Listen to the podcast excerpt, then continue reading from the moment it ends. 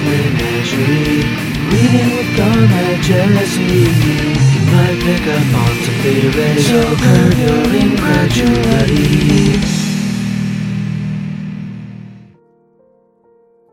Reform or Revolution by Rosa Luxemburg. Chapter 7 Cooperatives, Unions, Democracy.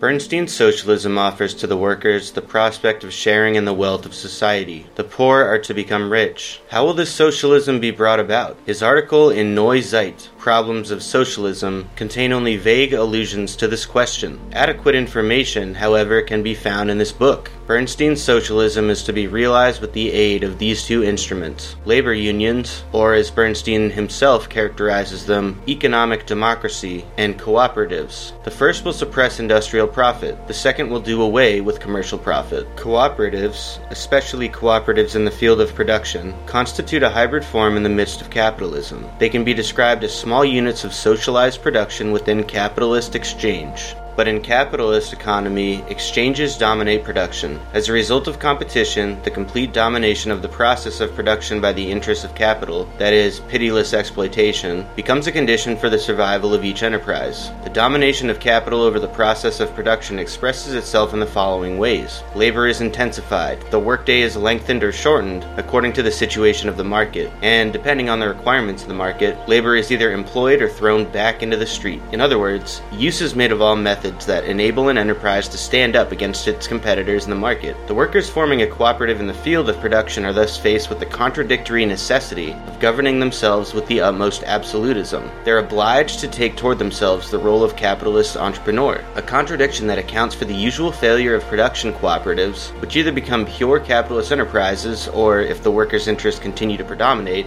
end by dissolving. Bernstein has himself taken note of these facts, but it is evident that he has not understood them, for, together with Miss Potter Webb, he explains the failure of production cooperatives in England by their lack of discipline. But what is so superficially and flatly called here discipline is nothing else than the natural absolutist regime of capitalism, which it is plain the workers cannot successfully use against themselves. Producers' cooperatives can survive within capitalist economy only if they manage to suppress, by means of some detour, the capitalist controlled contradictions between the mode of production and the mode of exchange, and they can accomplish this only by removing themselves artificially from the influence of the laws of free competition, and they can succeed in doing the last only when they assure themselves beforehand of a constant circle of consumers, that is, when they assure themselves of a constant market. It is the consumer's cooperative that can offer this service to its brother in the field of production. Here, and not in Oppenheimer's distinction between cooperatives that produce and cooperatives that sell, is the secret brought by Bernstein. The explanation for the invariable failure of producers' cooperatives functioning independently and their survival when they are backed by consumers' organizations. If it is true that the possibilities of existence of producers and cooperatives within capitalism are bound up with the possibilities of existence of consumers' cooperatives, then the scope of the former is limited, in the most favorable of cases, to the small local market and to the manufacture of articles serving immediate needs, especially food products. Consumers, and therefore producers, cooperatives, are excluded from the most important branches of capital production the textile, mining, metallurgical, and petroleum industries, machine construction, locomotive, and shipbuilding. For this reason alone, forgetting for the moment their hybrid character, cooperatives in the field of production cannot be seriously considered as the instrument of a general social transformation. The establishment of producers' cooperatives on a wide scale would suppose, first of all, the suppression of the world market, the breaking up of the present world economy into small local spheres of production and exchange. The highly developed, widespread capitalism of our time is expected to fall back to the merchant economy of the Middle Ages. Within the framework of present society, producers' cooperatives are limited to the role of simple annexes to consumers' cooperatives. It appears, therefore, that the latter must be the beginning of the proposed social change, but this way the expected reform of society by means of cooperatives ceases to be an offensive against capitalist production. That is, it ceases to be an attack against the principal basis of capitalist economy. It becomes, instead, a struggle against commercial capital, especially small and middle sized commercial capital. It becomes an attack made on the twigs of the capitalist tree. According to Bernstein, trade unions too are a means of attack against capitalism in the field of production. We have already shown that trade unions cannot give the workers a determining influence over production. Trade unions can determine neither the dimensions of production nor the technical progress of production. This much may be said about the purely economic side of the struggle of the rate of wages against the rate of profit, as Bernstein labels the activity of the trade union. It does not take place in the blue of the sky. It takes place within the well-defined framework of the law of wages. The law of wages is not shattered but applied by trade union activity. According to Bernstein, it is the trade unions that lead in the general movement for the emancipation of the working class, the real attack against the rate of industrial profit. According to Bernstein, trade unions have the task of transforming the rate of industrial profit into rates of wages fact is that trade unions are at least able to execute an economic offensive against profit. Trade unions are nothing more than the organized defense of labor power against the attacks of profit. They express the resistance offered by the working class to the oppression of capitalist economy.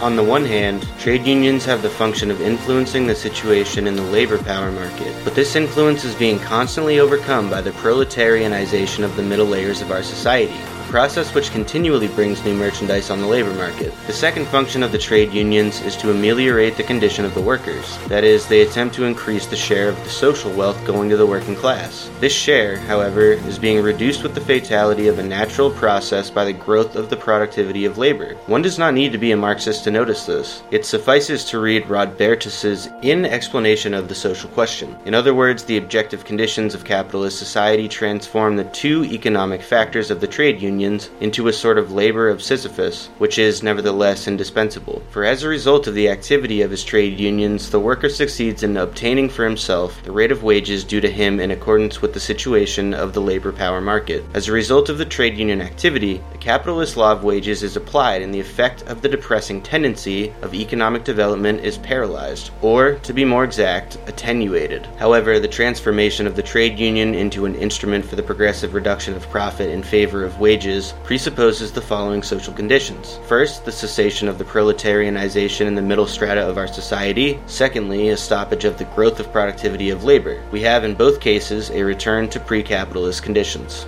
Cooperatives and trade unions are totally incapable of transforming the capitalist mode of production. This is really understood by Bernstein, though in a confused manner, for he refers to cooperatives and trade unions as a means of reducing the profit of the capitalists and thus enriching the workers. In this way, he renounces the struggle against the capitalist mode of production and attempts to direct the socialist movement to struggle against capitalist distribution. Again and again, Bernstein refers to socialism as an effort towards a just and still more just mode of distribution distribution. It cannot be denied that the direct cause leading the popular masses into the socialist movement is precisely the unjust mode of distribution characteristic of capitalism. When the social democracy struggles for the socialization of the entire economy, it aspires therewith also to a just distribution of the social wealth. But, guided by Marx's observation that the mode of distribution of a given epoch is a natural consequence of the mode of production of that epoch, the social democracy does not struggle against distribution in the framework of capitalist production, it instead struggles for the suppression of the capitalist production itself. In a word, the social democracy wants to establish the mode of socialist distribution by suppressing the capitalist mode of production. Bernstein's method, on the contrary, proposes to combat the capitalist mode of production in the hopes of gradually establishing, in this way, the socialist mode of production. What, in that case, is the basis of Bernstein's program for the reform of society? Does it find support in definite tendencies of capitalist production? No. In the first place, he denies such tendencies. In the second place, the socialist socialist transformation of production is for him the effect and not the cause of distribution. He cannot give his program a materialist base because he has already overthrown the aims and the means of the movement for socialism, and therefore its economic conditions. As a result, he is obliged to construct himself an idealist base. Why represent socialism as the consequence of economic compulsion, he complains? Why degrade man's understanding, his feeling for justice, his will? Bernstein's superlatively just distribution is to be attained thanks to man's free will, man's will acting not because of economic necessity, since this will is only an instrument, but because of man's comprehension of justice, because of man's idea of justice. We thus quite happily return to the principle of justice, to the old warhorse on which the reformers of the earth have rocked for ages. For the lack of surer means of historic transportation, we return to the lamentable Rocinante, on which the Don Quixotes of history have galloped toward the great reform of the earth, always to come home with their eyes blackened. The relation of the poor to the rich, taken as a base for socialism by principle of cooperation as the content of socialism, the most just distribution as its aim, and the idea of justice as its only historic legitimization, with how much more force, more width, and more fire did Weitling defend that sort of socialism 50 years ago. However, that genius of a tailor did not know scientific socialism. If today the conception torn to bits by Marx and Engels half a century ago is patched up and presented to the proletariat as the last world of social science, that too is the art of a tailor, but it has nothing of a genius about it. Trade unions and cooperatives are the economic support for the theory of revisionism. Its principal political condition is the growth of democracy.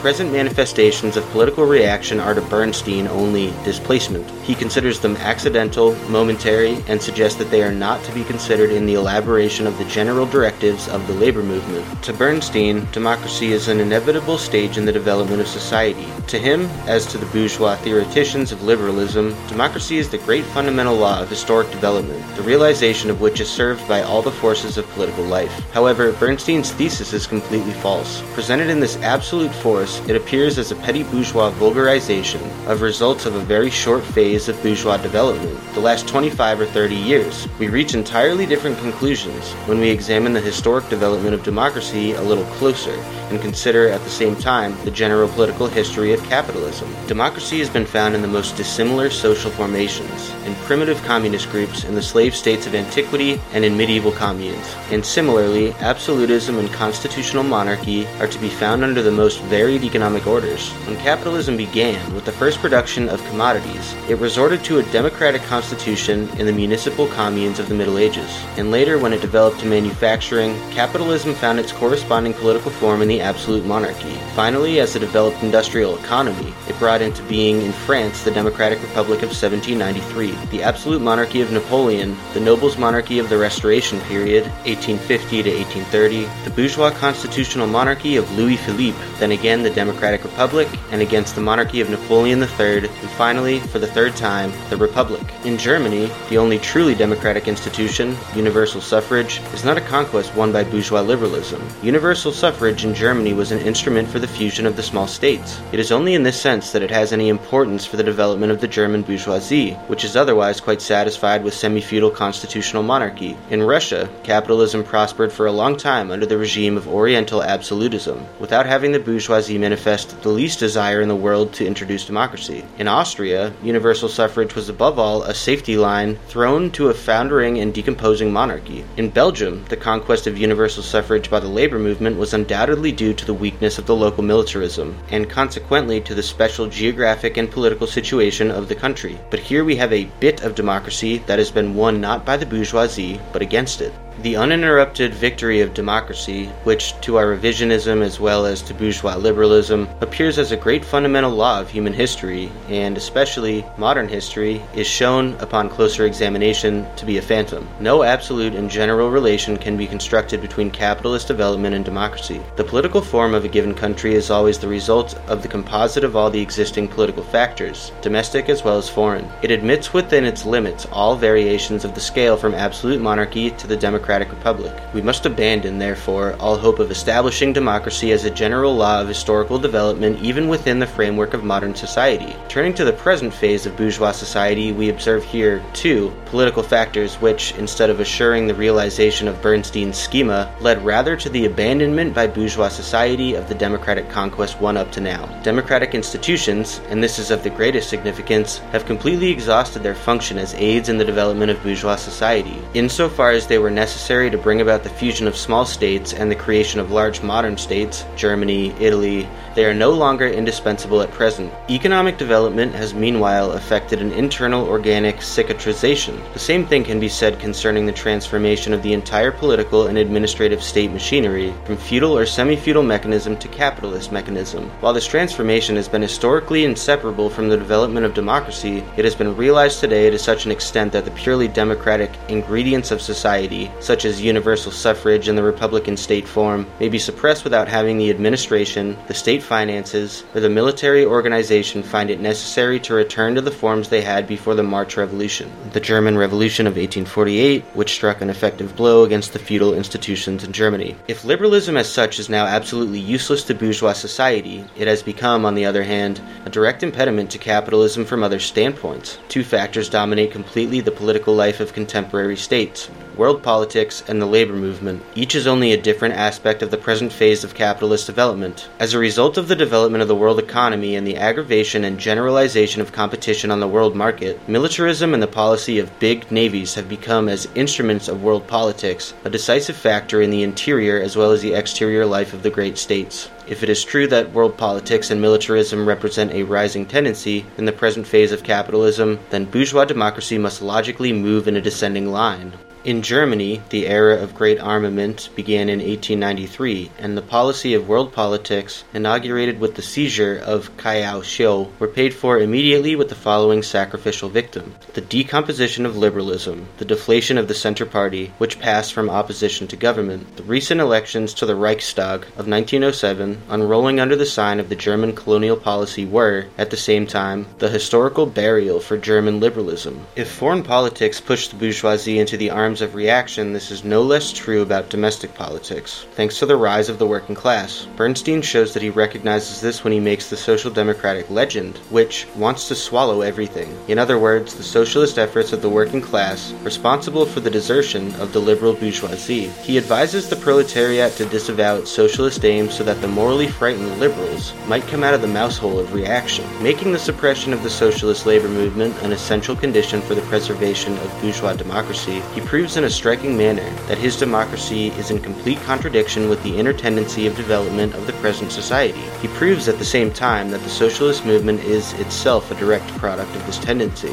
But he proves at the same time still another thing by making the denouncement of the socialist aim an essential condition of the resurrection of bourgeois democracy. He shows how inexact is the claim that bourgeois democracy is an indispensable condition of the socialist movement and the victory of socialism. Bernstein's reasoning exhausts itself in a vicious circle. His conclusion swallows his premises. The solution is quite simple. In view of the fact that bourgeois liberalism has given up its ghost from fear of the growing labor movement and its final aim, we conclude that the socialist labor movement is today the only support for that which is not the goal of the socialist movement, democracy. We must conclude that democracy can have no support. We must conclude that the socialist movement is not bound to bourgeois democracy, but that, on the contrary, the fate of democracy is bound up with the socialist movement. We must conclude from this that democracy does not acquire greater chances of survival as the socialist movement becomes sufficiently strong to struggle against the reactionary consequences of world politics and the bourgeois desertion of democracy. He who would strengthen democracy should want to strengthen and not weaken the socialist movement. He who renounces the struggle for socialism renounces both the labor movement and democracy.